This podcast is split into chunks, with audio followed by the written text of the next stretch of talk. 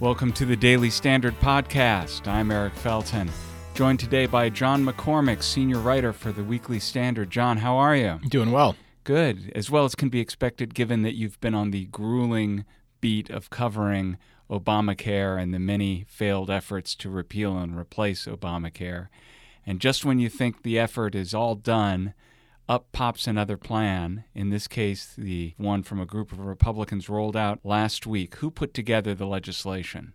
Uh, well, so it's got a few different names, but uh, Lindsey Graham and Bill Cassidy are the main drivers behind it. So you hear it called Graham Cassidy, or in a in a wordier version, Graham Cassidy Heller Johnson, because Dean Heller of Nevada and Ron Johnson of Wisconsin have also signed on to it. Um, you know, this has been in the works for some time. Uh, Bill Cassidy actually had an earlier version, uh, much earlier this year, with Susan Collins of Maine, of mm, probably the most liberal member of the Republican caucus, and and a key vote if you could get her. Potentially, yeah. And so the main idea is to block grant uh, the Obamacare funds back to the states. They've got a, something of a complicated formula, but that's the basic idea behind it.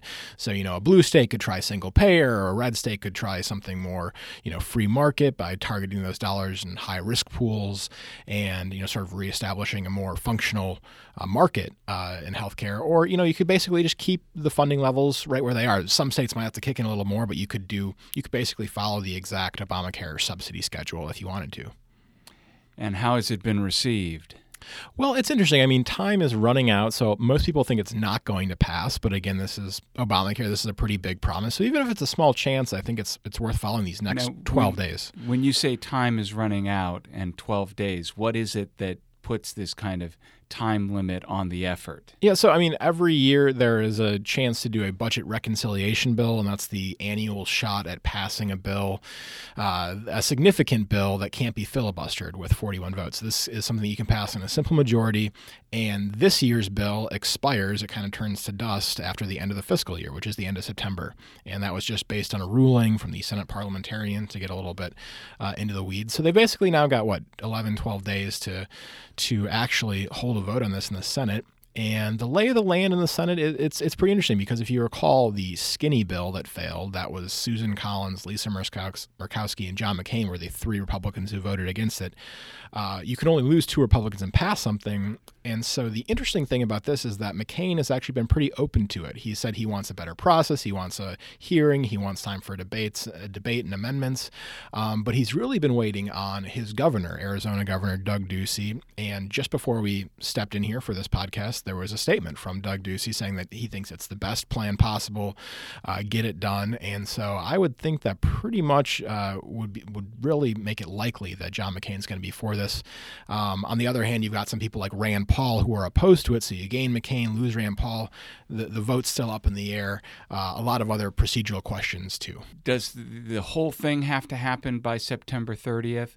Or just a, a single vote by the Senate that moves the process along? That's a great question. Um, I'm not entirely sure. This is parliamentary procedure, which is, which is a little complicated, but I believe it's the Senate that has to vote by September 30th. This is budget reconciliation only. I mean, they don't have a filibuster in the House. And so the issue is that the House couldn't modify it. If the Senate passes this thing on September 30th and the House gets it, uh, the House couldn't change it and send it back to the Senate. They would just have to pass whatever the Senate does. So that is a real another you know big question mark for for this last ditch plan to succeed. Now, in in judging this plan, we could look to Washington Post columnist E.J. Dionne, who wrote. It would be disastrous. In certain respects, it's even worse than the earlier repeal measures, which at least kept some of the structure of Obamacare's subsidies in place. So, if E.J. Dionne is against something, it can't be all bad.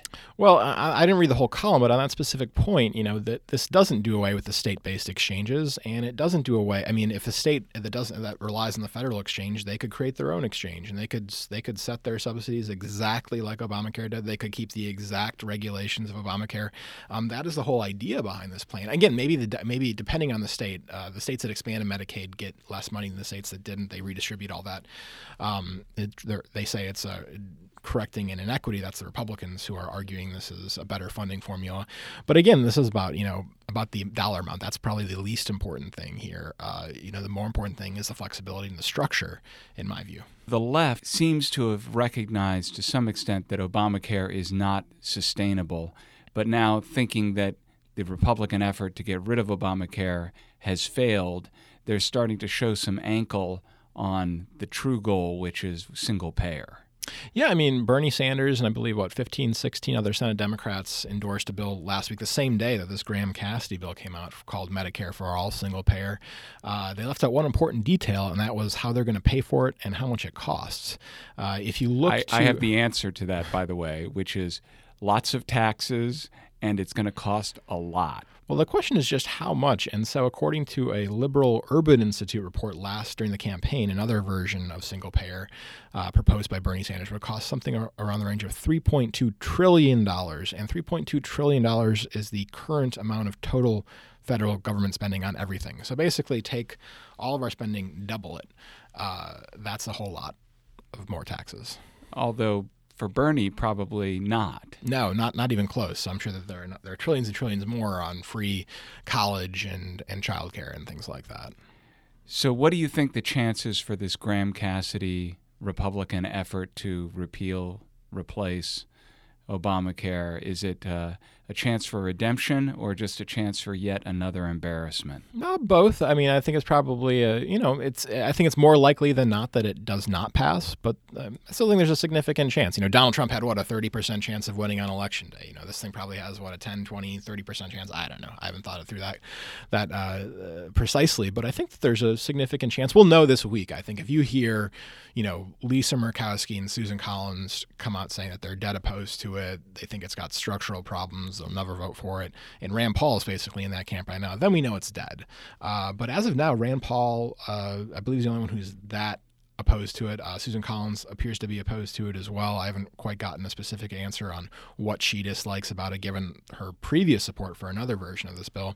Um, and that's so you'd think people like Lisa Murkowski and John McCain would probably be the deciding votes. Interestingly, uh, Mike Lee, probably the most conservative member of the Senate, he's actually pretty encouraged by this. He thinks that the state waivers program to get out of some of these, uh, some of Obamacare's uh, regulations, and, he, and he's really identified the regulations as the real the, the, core of Obamacare. That's the real problem. It's all these mandates, uh, requirements about what insurance can or can't do that's distorting the market. And Lee is very encouraged. He thinks that these waivers are actually good enough uh, to sort of help some states, at least, not all, uh, only the states that choose it to to get out from underneath this. Okay, well, I'll have to have you back here at the Daily Standard podcast to sort out what happens in the next week or two.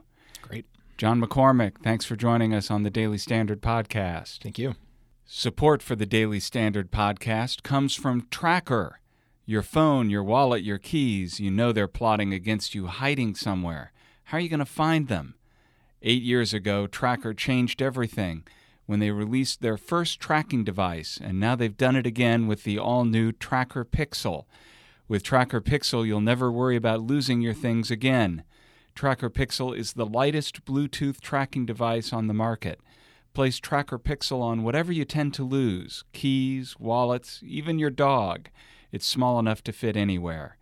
You can even locate your item if it's miles away, because every tracker user is part of the largest crowd locating network in the world. It's kind of like Waze for finding stuff. And TrackR's 30 day money back guarantee means you truly have nothing to lose. Go to thetrackr.com slash standard to get 20% off any order. That's spelled the tracker, T H E T R A C K R dot com slash standard for 20% off. Thanks for listening to the Daily Standard Podcast. I'm Eric Felten. Catch you next time.